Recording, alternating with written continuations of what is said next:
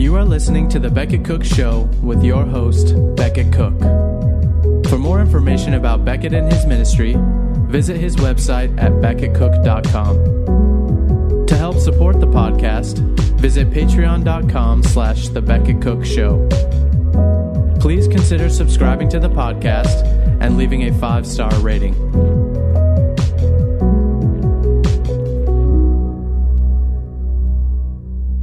Hey guys, welcome to the Becket Cook Show. I'm Becket Cook. And as you know on the show, I like to look at the culture and see how it influences us as Christians and the lies of the culture and what the biblical truth is underneath those lies. And today I have kind of a surprising topic. And for some reason, over the last week, the movie Grease, the musical, came to, into my mind and I started thinking about it. And I remember seeing it as a kid. And I, of course, loved it, and everyone loved it. And I started to think about the themes of the movie and what it was, what the messaging was. So I went back and I watched it again the other night, and it um, kind of blew me away what basically the main theme of the movie is as you know, it's it's John Travolta. It plays the character Danny Zuko, and Olivia Newton John plays Sandra uh, San, Sandy Sandy Olson, and they have this kind of summer romance in Malibu or wherever in Santa Monica at the beach. And then she's supposed to go back to Australia. She's from Australia. They actually, the producers of the movie wanted to cast her, but she couldn't do a convincing American accent. So they just put it in the storyline that she was from Australia, which worked. So she ends up not going back to Australia with her family. They end up staying in California, in Los Angeles, basically. And and she ends up going to Rydell High School, which is the high school where this all takes place. And it's Danny's senior year at Rydell and of course Danny Zuko is the leader of the gang, kind of of the like biker sort of leather jacket gang, the T-Birds, and you know Kenickie is in the gang, and and three other guy, a few other guys, and there's also a kind of the female version of the T-Birds, which is called the Pink Ladies, and Rizzo is the leader of that gang, and Rizzo was, of course, was played by Stockard Channing, all of these actors, by the way, were like in their late twenties and and some some of them in their thirties playing high school students, which is kind of funny. Because I remember as a kid thinking like those people look kind of old, but everyone looked old when you were a kid. So, but I realized thinking about it and watching it again that you know the main theme of this this beloved movie by all Americans. And I'm not trying to be Tipper Gore about this at all. I just I just want to point out that we don't live in a vacuum and that we are where we are today because of very specific cultural moments that have taken place since the 1960s.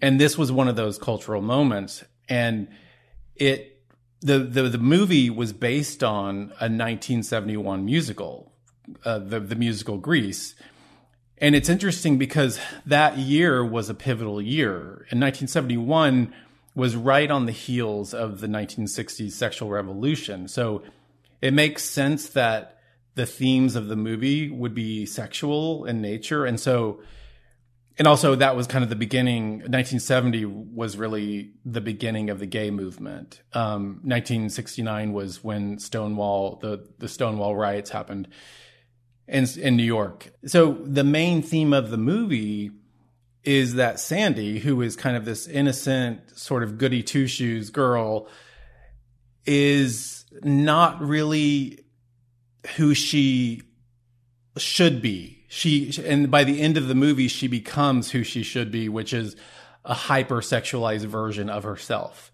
So that's kind of the whole theme of the movie is this this this pent up young girl blossoms into kind of a sexual woman by the end of the movie and and it's interesting how that that transmogrification happens. And and I went back and I really listened to the music and the lyrics are crazy. The, the lyrics are so sexualized. And I'm going to go through some of the lyrics today, but as you know, Danny uh, Danny and Sandy had that kind of summer fling, kind of romantic love affair. Not a love affair, but they had a romantic fling. They went steady basically over the summer. It was very innocent. But when Sandy comes back to high school to Rydell, she she runs into Danny and she's like, Danny and and immediately he's kind of, you know, just like blown away by seeing her and he's like, Sandy! And then he realizes his cool friends are behind him. And so he suddenly like shifts and he's like, Oh, Sandy. Like, and he pretends like he doesn't really know her because she looks too goody two shoes for the T Bird gang. So at the beginning of the movie, before that, actually, be, before that scene, they sing Summer Nights. Um, and and it's kind of like the song is between the point of view of of John Travolta, his point of view of the relationship over the summer versus Olivia Newton-John's point of view of the relationship over the summer and and they're very different in nature. John Travolta's view is very sexual and and uh, Olivia Newton-John's is is not. And so I just kind of want to read a couple of lines from the song Summer Nights uh, you know how it goes, summer loving had me a blast, like that song. So the the guys say the the guys, the T-Birds say, "Tell me more, tell me more. Did you get very far?" Meaning, did you have sex with her? And then it says, and then later in the song it says, "Tell me more, tell me more. Was it love at first sight? Tell me more, tell me more. Did she put up a fight?" Like, did she put up a fight when you try to have sex with her. Like there's so much like weird sort of like rape undertone in this. It's very strange. And then uh near the end of the song it says she says he got friendly holding my hand. So of course uh, her version is very innocent. And then he, he says she got friendly down in the sand which is of course a sexual allusion. And then she says he was sweet, just turned 18. And then he says, John Travolta says, well, she was good. You know what I mean. Uh, again, there's sexual innuendo almost in every other line of this movie. It's just out, out of control. And it reminds me of it, this kind of like led to TV shows like Three's Company, and the, I don't know if you know remember Three's Company with uh, John Ritter and Suzanne Somers, but it was I think it came out in the late seventies, early eighties. But I mean, in that show, everything was sexual. All the all the jokes had kind of sexual innuendo. Like that was the entire premise of the show. And then I the, the show Friends, the TV, you know, the sitcom Friends is is all about sexual innuendo. Will and Grace, the same what thing, How I Met Your Mother, on and on and on. So I think that Grease, the musical, the movie that came out in 1978, this came out in 78, was kind of one of the seminal moments when the culture was shifting in terms of in terms of the way we treated sex and sexual sexualization on TV and on in movies. I mean, obviously there were movies before that that were sexual and in, in, some TV shows, but this was, I think, a big turning point in the culture. And then uh, Frenchie, uh, who's part of the the Pink Ladies, Frenchie really kind of takes a liking to Sandy. She feels kind of sorry for Sandy, innocent, sweet Sandy and she is talking to the pink ladies and, and talking to Rizzo, and she's she says, "You guys, how do you like Sandy, huh? Do you think we can let her in the pink ladies?" And Rizzo says, "She looks too pure to be pink." So again, there's that sexual undertone. It's like she's too she's too goody two shoes. She hasn't, you know, she hasn't had sex. She's a virgin. Like she can't be part of the Pink Ladies. That's kind of the the message there. And then Frenchie has in a, a, pajama party. She invites all the the Pink Ladies to this pajama party, and she invites Sandy, Olivia Newton John, and she she attempts to pierce Sandy's ear and she Sandy starts bleeding and she passes out basically in the bathroom. And while she's in the bathroom, Rizzo sings the famous song "Look at Me, I'm Sandra Dee," and you'll remember "Look at me, I'm Sandra Dee," and so and and Rizzo is making fun of Sandy, and Sandra Dee, of course, was an actress in the 1950s and or in 60s and I, I guess she had a very kind of goody two shoes reputation.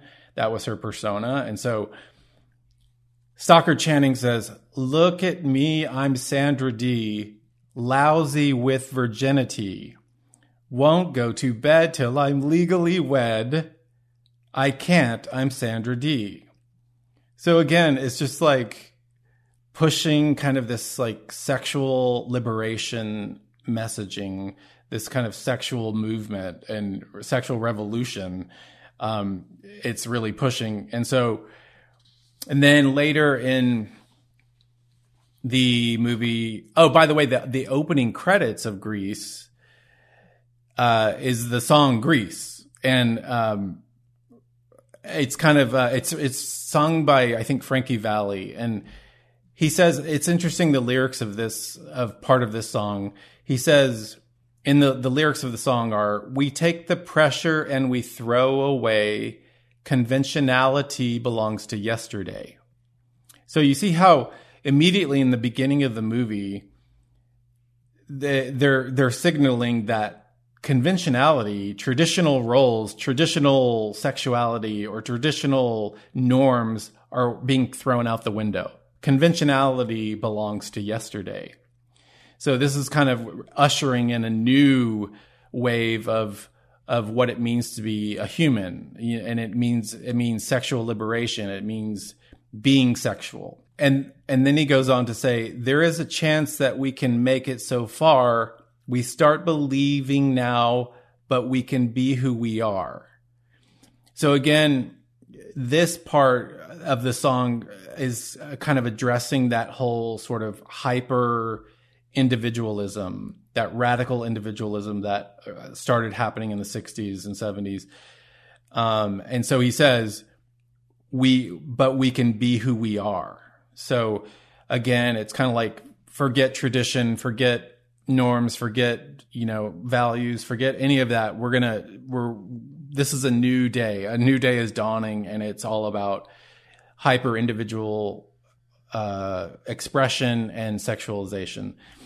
And so then in in that song Grease, he there's this kind of existential moment where he sings this this part which is interesting to me. He says this is the life of illusion wrapped up in trouble, laced with confusion. What are we doing here? And what's interesting about that, what struck me about that line, what are we doing here, is it's like, yeah, if you don't know why you're here, of course, all bets are off and anything goes. If you don't know why you are on this planet, it doesn't matter what you do. And that, of course, that, that's again, that's in my life. I've talked about this many times, but when I was living as a gay man for 20 years or whatever, however long, there was no God in my life. There was no I I was I was an atheist. I didn't believe in God. And I of course thought that finding sort of my kind of sexuality and expressing my sexuality was part of of the reason I I was here was part of the reason why I was living. It was that was a huge part of my life was sexual kind of in, sexual engagement. And and of course when you, you know what are we doing here? Again when we don't know what we're doing here we don't know what we it's a this is a postmodern situation. And as i say all the time when i was living in that postmodern world where there is no right and wrong. There is no up and down. There is no black or white. It's just whatever you kind of believe in your in your mind because of what your feelings are. It's all based on kind of your feelings and your interpretation of things. But when you when you live that way um you you can do anything you want. It doesn't matter what you do. But when when you find when i got saved 11 years ago when god redeemed me out of that life praise god so glad he he he plucked me out of darkness and into his light because it's so much better. Kind of like in the book of hebrews everything you know jesus is is better. Jesus is better. Um, but it's so much better to be in the kingdom of god than to, to, to be than to be in the kingdom of darkness. And and once i knew uh, you know why i was here because uh, you know the day i got saved it was such a road to damascus moment and i knew exactly why i was here what what I was doing here, where I came from, and where I was going. It was so clear. And once that happens to you, everything changes, including your sexual ethic, including and you and you understand why God sets up boundaries for sexuality and sets up these boundaries for sexual ethics and what his sexual ethic is, what the biblical sexual ethic is, and why he created sex which I've talked about in another episode, so you can go back and, and watch. But um, so it's interesting that you know this obviously this movie is being produced and written by by people who are secular humanists who don't understand who God is and don't understand what the point of life is. And so, of course, when you don't understand that, then you just go with your feelings. And if those feelings are sexual feelings, you just go with that. And that's what our culture has been doing since the sexual revolution in the 60s.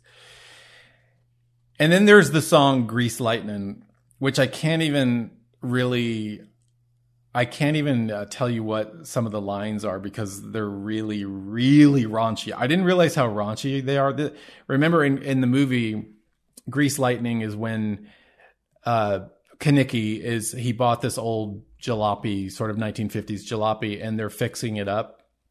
And John Travolta, and they're all in this kind of white stage and singing Grease Lightning, Grease Lightning. And um, I'll spare you the the details of the song because they are extreme they're like rated X.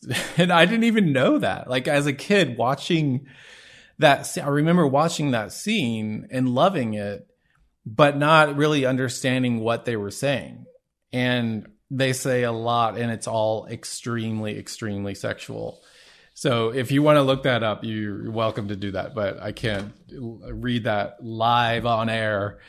Um, and then there's this turning point in the movie where Sandra Dee or where Sandy has this major sort of turning point. And it's when she goes down to the LA River to watch the drag race that's happening between Kenickie and Leo who Leo is the kind of rival gang leader and of the Scorpions.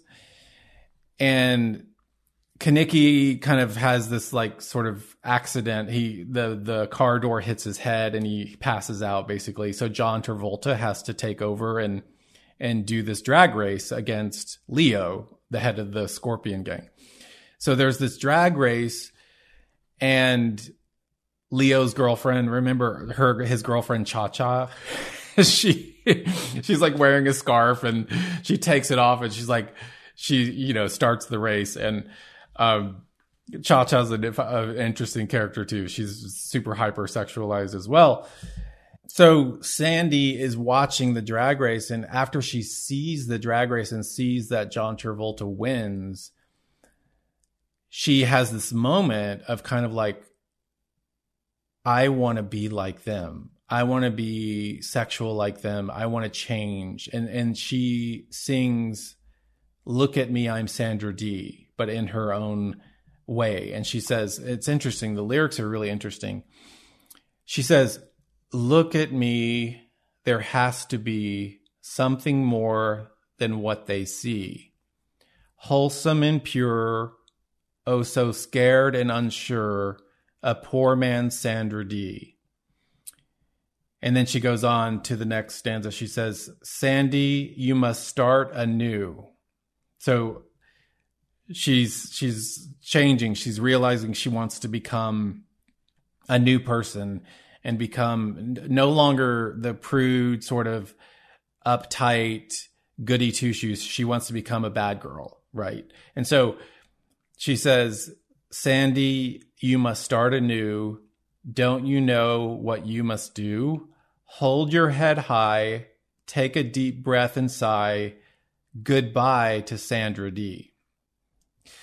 So you see, she's she's basically saying goodbye to that that pure that purity, that pure life that I was leading.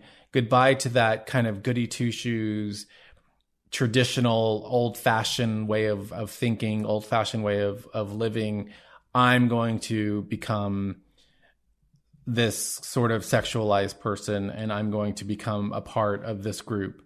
And because I want to belong to the culture, I want to be a part of the culture. And that's what the movie's all about, really. And then at the end of the movie, there is the song, of course, You're the One That I Want. And it's it's when uh, Sandy comes out and you see her new outfit. She's no longer wearing like a poodle skirt and you know a, a, cardigan sweater. She eh, with her hair like you know perfectly you know brushed.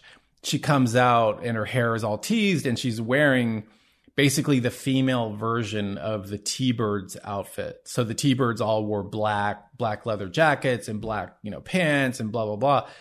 And Sandy is now wearing super tight black spandex pants and, and a black top that's kind of low cut and and she's wearing black heel or black you know yeah black heels. And so this is her transformation. This is you know she's she's she's coming into her own. She's coming into herself. She's coming into her true self is what the the message of the movie is. And it's almost like this is the message of the movie is telling the audience this is what you need to be. You need to be sexual. You need to come out and come out of that shell and come out of that old way of thinking and come into this new way of thinking uh, about sex and and and and sexual liberation which that which of course as i always say is sexual bondage but in the song you're the one that i want um, it says I'll just read a couple lines from it. It says, you know, John John Travolta and Olivia Newton John. It's a duet between them, and it says, "You better shape up." She says, "She says you better shape up because I need a man, and my heart is set on you. You better shape up. You better understand. To my heart, I must be true." And again, this is all about that the whole ethos of follow your heart that the culture has been indoctrinating us with since the 60s follow your heart follow your heart follow your heart follow your heart. And we know from the bible that the heart is deceitful and wicked. And so we should never follow our hearts. We need to follow god's heart. We need as christians we need to follow the word of god and follow what his heart is. And and so that line, to my heart, I must be true, is so powerful to a culture. And by the way, this was, um, this was one of the big, I think it was the biggest grossing movie of all time at that, at that time in 1978. Um, I think it was, it was one of the biggest grossing movies of all time. And and then so she says to my heart i must be true and then she goes on um oh and then john travolta says i better shape up because you need a man who can keep you satisfied and of course once again sexual undertones in that who can keep you satisfied and so it's just interesting to me. You know, I, I, you know, as a kid when I saw this movie, it just seemed so innocent and fun, but obviously it's not. There's so much underneath the fun of this movie is so much kind of indoctrination and messaging and and that that led to so much more obviously over the last 42 years 43 years. Um, and that's where we are today. We're in this kind of upside down world where everything is is good is bad and and bad is good and left is right and le- wrong, up is down and down is i mean everything is just upside down in our world today. And we wonder kind of how that happened. And obviously this this the movie grease is an exam a very potent and a very pivotal example of how we got to where we are today. And that's why i focus on culture so much because politics is downstream of culture. Culture kind of sets the agenda. It sets the rules for for the society and for for even for public policy. And that's where we are today and it's it's not like we got here out of nowhere. I mean, it's because of movies like Grease.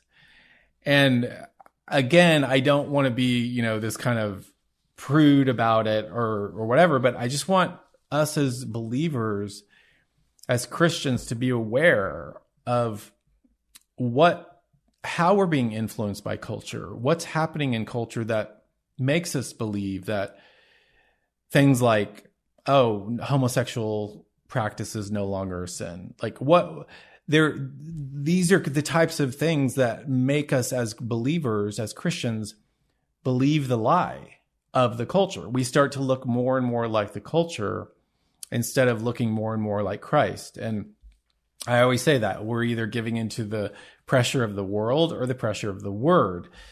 And that's why it's so important to my Bible's over there and I can't reach it. But well, that's why it's so important to be in the word all the time as believers to combat the lies of the culture. Even just, uh, you know, something as quote unquote innocent as watching the movie Grease. We need to be constantly renewed in our minds by the truth of the of the gospel, by the truth of of scripture, of God's word, and and so uh, anyway, I hope this helped you. And I I, I don't know, you might want to go watch Grease again and just kind of see what I'm talking about and see how sort of raunchy the movie is. It really is a raunchy movie.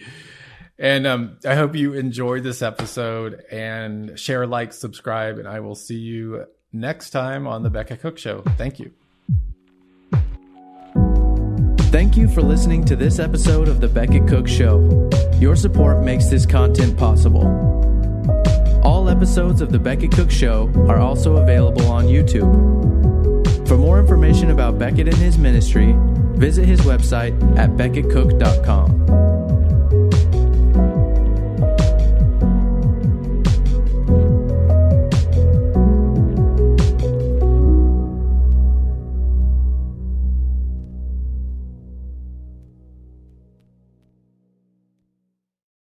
I'm Billy Yancey, entrepreneur, fitness cowboy, father, retired Navy cornerback, and now podcast host. Listen to my new show, Billy and the Goat, on Life Audio. Happy listening.